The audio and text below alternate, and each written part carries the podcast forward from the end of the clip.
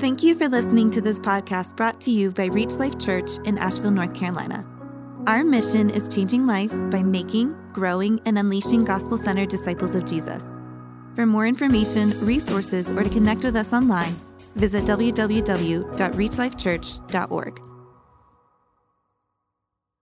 Well, if you have your Bibles, we're going to be in Exodus chapter 14. And this morning, as, um, as you're turning there, as I'm delivering the final message of 2020, before I get into how difficult and how strange this year has been, I want to start by reminding us who our God is. We need to remember who it is that loves us. We need to remember who it is that we're serving. And I just want to remind us that our God is good, that our God is faithful, that our God cares about us, and that there is nothing that He cannot do. I also want to remind us that God, the God who created the heavens and the earth, has been with us in the past and brought us through. He's with us right now in the present, and He will be with us in the future. He's never going to leave us or forsake us. Not only is He with us, but our God is for us. Now, this truth should give us great strength, and this truth should keep us from ever fearing anything. There is absolutely nothing that we should be afraid of. Our God is awesome. Now, with that said, I want to acknowledge that this year, 2020, has definitely been what I would call a doozy. And, you know, I really don't think I need to remind anyone about this. This is old but current news. We still are in 2020 and we still haven't fully moved out of this craziness that the entire world has been experiencing. And you know, I'm convinced that in the future, once 2020 is behind us and, and all the effects of what has have happened in 2020 are behind us. I am convinced that whenever you want to refer to something as being weird or strange or difficult and divisive or divisive, see, even that could division, cause division here in 2020. But whenever you want to describe something as being really strange, all you're going to have to do is point to it and say, that right there is a 2020. And everybody who has experienced 2020 will know exactly what that person is meaning. And you know, even though we know that our God is awesome, that He's good, and that He's faithful, and that He has proven Himself to be perfect 100% of the time in the past. He's proven Himself to be faithful all the time. He's always brought His people through trials. Even though we know that, there are times, if you're like me, that this year in 2020, you have been tempted to question God.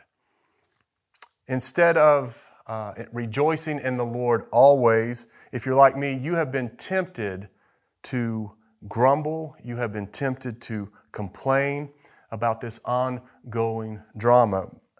And um, what I want to say about that is that if we're not careful, if we don't repent of our grumbling and of our complaining, we will find ourselves becoming like the children of Israel in the Old Testament. And if you remember what the children of Israel are remembered for, it is being primarily a stiff necked people, a difficult people, a stubborn people who walked in unbelief.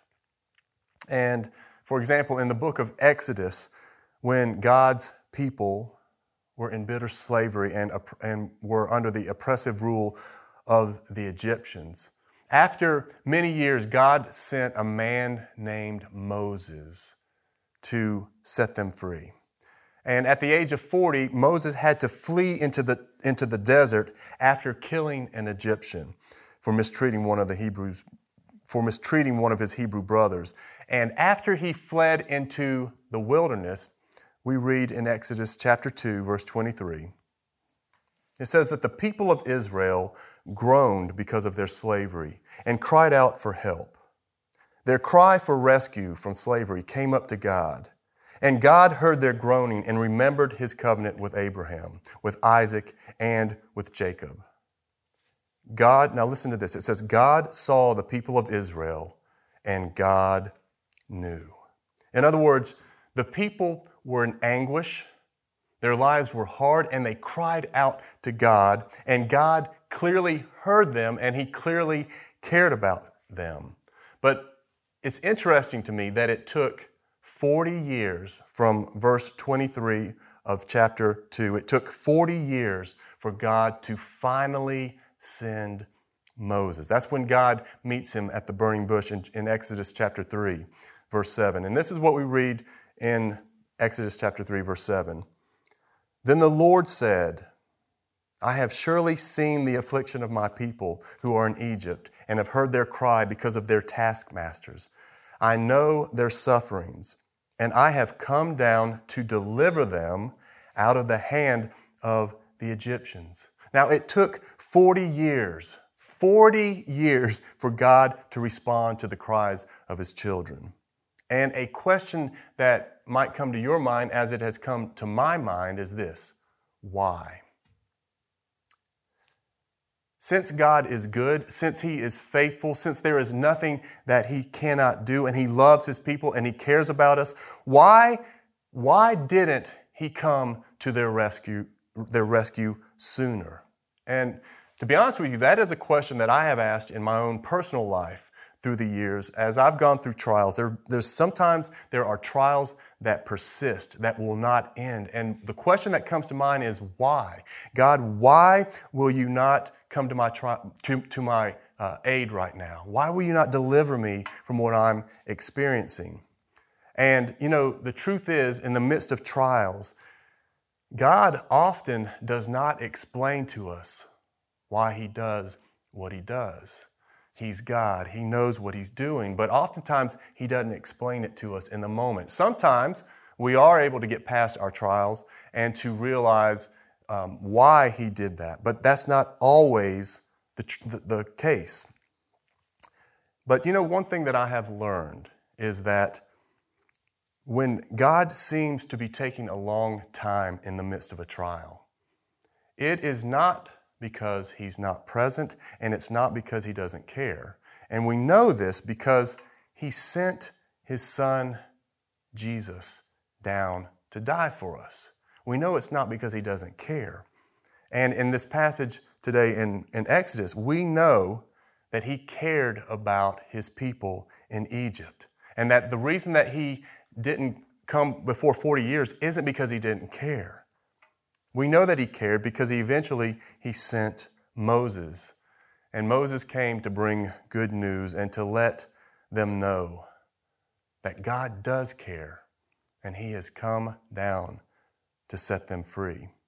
And so, as most of us know, if you've read this passage, you know that Moses goes to Pharaoh with Aaron. And they stand before Pharaoh and they say, Thus says the Lord, the God of Israel. Let my people go. And what does Pharaoh do? He says, No way. I don't even know what God you're talking about here.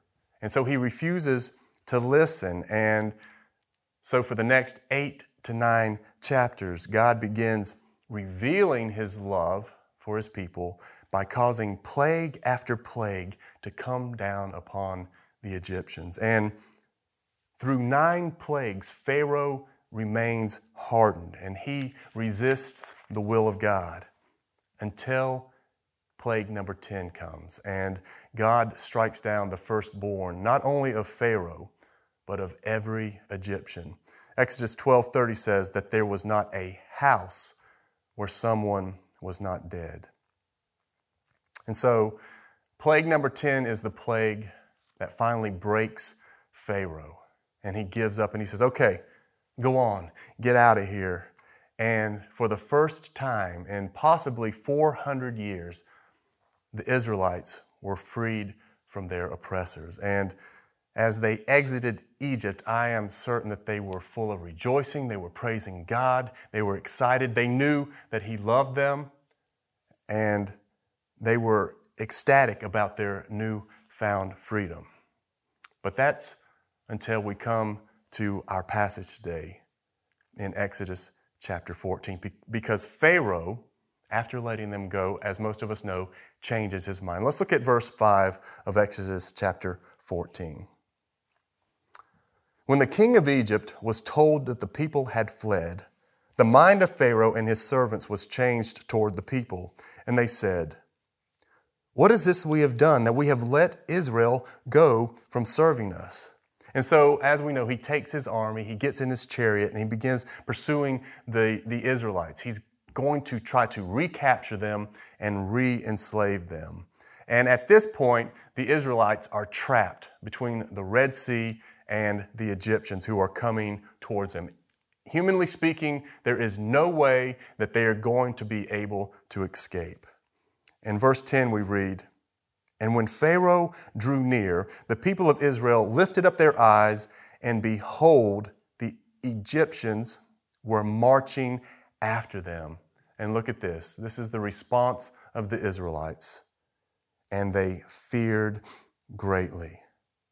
Now, this morning, I want to point out just two gospel truths that are in our passage this morning that will teach us some things that if we can grasp this, they are going to help us in the midst of our trials, help us to move forward as we enter into 2021. And the first thing I want us to see in this passage is that we do not need to magnify our enemies.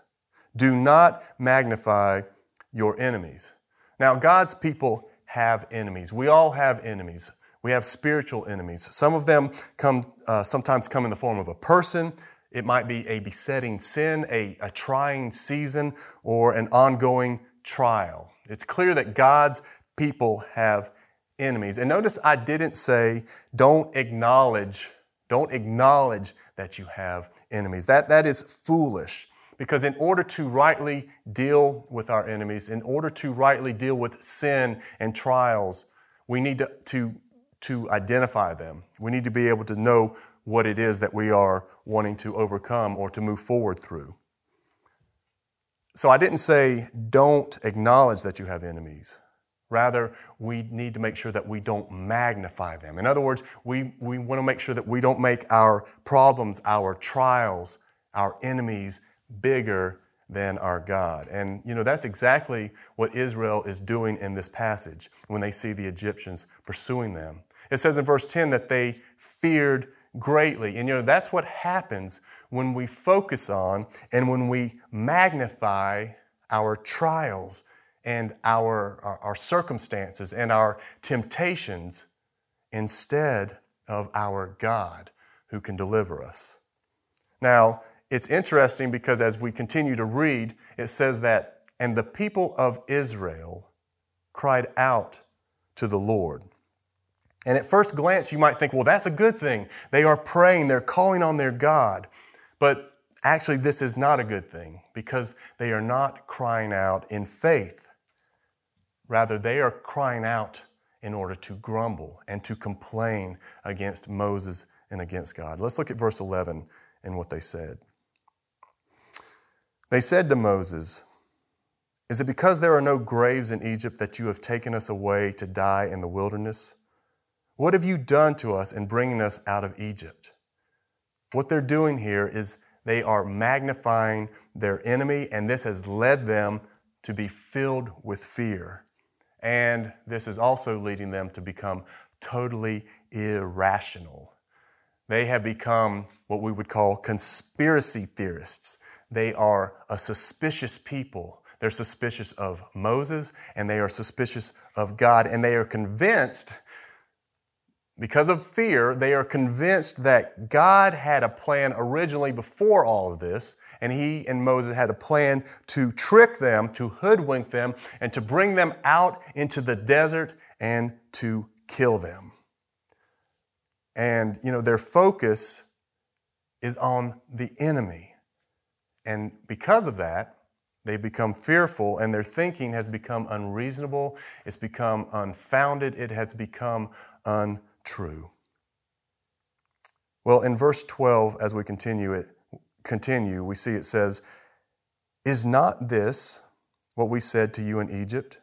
Leave us alone that we may serve the Egyptians. For it would have been better for us to serve the Egyptians than to die in the wilderness. in their fear, they're not only being irrational, but they are also rewriting history.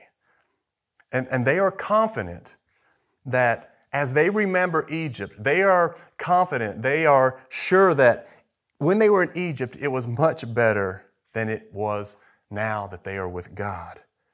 They are, they are convinced that it was not only better when they were in Egypt, but also that God is the one who forced them to come out into the wilderness. And you know, that's what happens a lot of times when we are in difficult seasons. In the present time, when, when it's difficult, it is easy to look back and romanticize what it used to be like and to remember it to be actually better than it was. I don't know about you, but I can relate to this.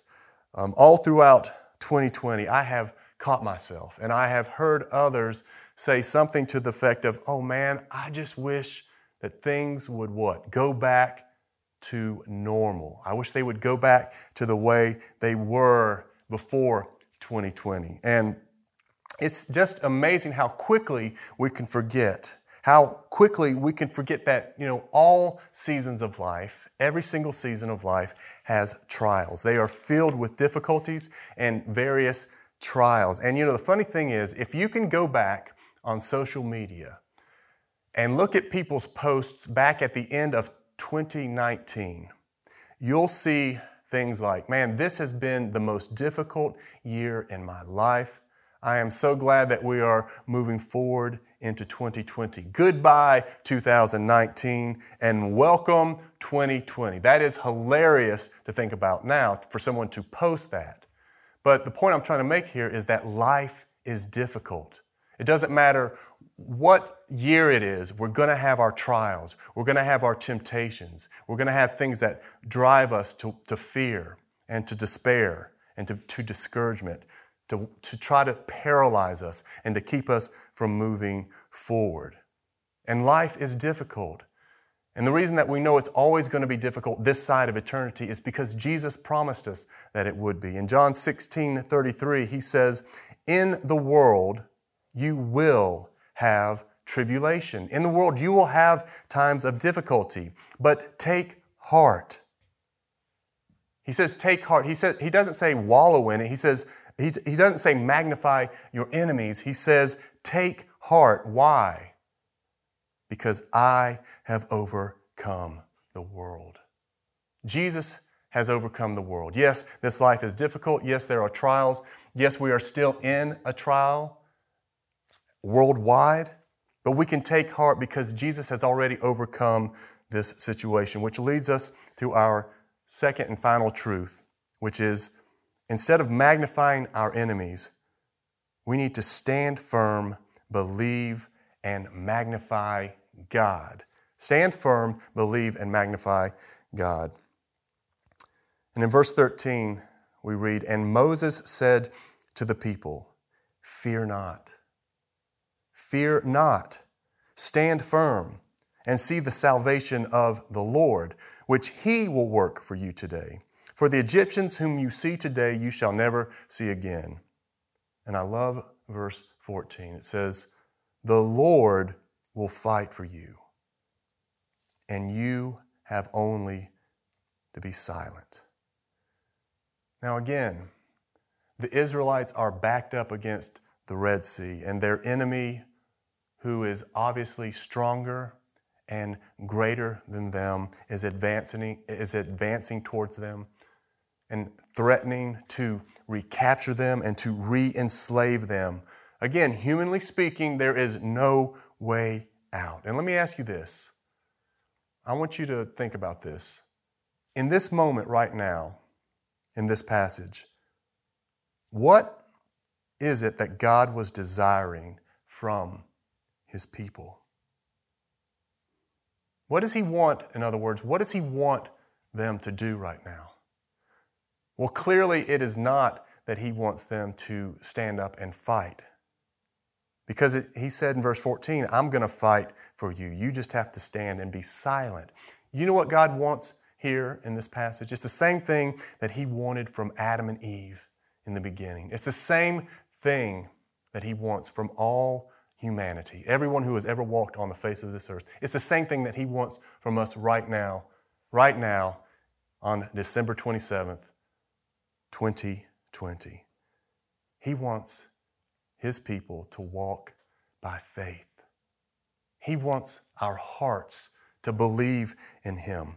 He wants us to trust in Him, to be fully persuaded that our God loves us, that He is with us, that He's not going to leave us, that there is nothing that He cannot do, and that He is for us. And He also wants us to remember what He has already done in the past, to remember how He's delivered us in the past, how He's acted on our behalf, how He has never, ever, one time abandoned us, and how He has never let us down. We all know that. If you've walked with the Lord for any amount of time, you know that He is good and that He is faithful. And He wants us to walk in that faith so that we can confidently stand in front of our enemies, stand within our trials, and be unafraid, and stand firm, and that we will be a people of praise that we will be a people of worship, and that we will glorify Him even in the midst of our, uh, of our trial. That's what God wants from us. He wants our hearts. He wants us to walk by faith and to trust in what He has already told us through His Word. And that's what He wants from His people right here in this passage. But the thing is, they, they choose or they chose not to do that. They chose rather to magnify their enemy. And this led to fear, which led to grumbling and irrational thinking. Now, we don't have time to get into this this morning, but we're going to see that if you keep reading, you see that God delivers his people. He comes through. He separates the Red Sea, one of the greatest miracles short, uh, short of the resurrection. This is one of the greatest miracles in the Bible where he parts the Red Sea. He makes the ground dry. The Israelites march through, but when the Egyptians try to come through, their wheels get stuck in the mud, and God, once the Israelites have come through, God causes the water to collapse upon the Egyptians, and it says that the Israelites never would see the Egyptians again. God totally destroys their enemies. And if you go to the end of chapter 14 and read chapter 15, we see that the people are rejoicing, they're praising God, they're singing songs of how great their God is. But there's something every time I read this passage that's, that makes me sad uh, because I see it myself like I see it in them. And that is this is that the people are rejoicing, but they don't rejoice before God saves them. They don't rejoice and worship Him in the midst of their trial. In other words, they wait until He has already done what He said He was going to do. In other words, they are not walking by faith, but rather by sight. And if we don't take heed to the example that is in this passage, we are going to do the same thing. We're destined to repeat what they have done. And you know, recently I heard a, story about a Christian who had survived a Japanese concentration camp back in World War II. And he was interviewed and, and was asked, how was he able to continue to move forward? How was he able to endure in a, a prison that was hopeless? How was he able not to give up. And it's very, for me, it's very interesting what he said. I think it's very beneficial. This, this can benefit us as we are seeking to move forward in 2021. He said this that basically it wasn't optimism that got him through the camp, him being optimistic. As a matter of fact, he said that those who were optimistic, those who, who kept saying, don't, don't put your heads down, We've got uh, salvation coming. We're going to be saved soon. Those who were optimistic are actually the ones who perished when their rescue didn't come as soon as they had imagined it would. He said that it wasn't optimism that saved him, but rather him putting his faith and his hope in God. Not that de- deliverance meant he would make it out alive from his earthly prison, but rather that deliverance had already come. His deliverance was knowing that God loved him and that he was already with him in the midst of his current trial. So he said, Faith in God is what gave me the strength to endure. And you know, that's true about us. Faith in God is what is going to give us strength to truly move forward in a time that is so unpredictable and unstable.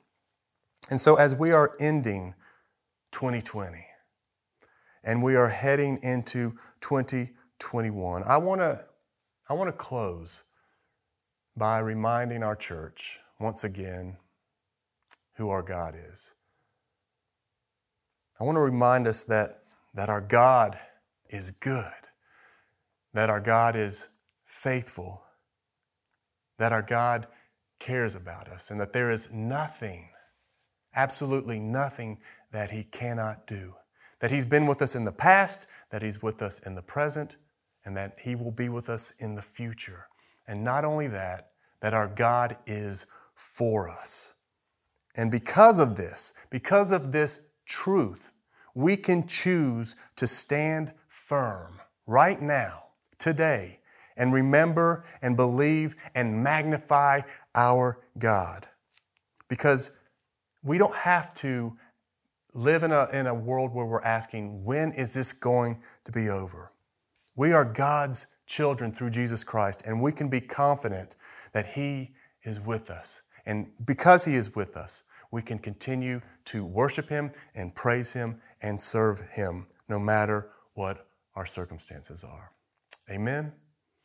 Well, let's pray.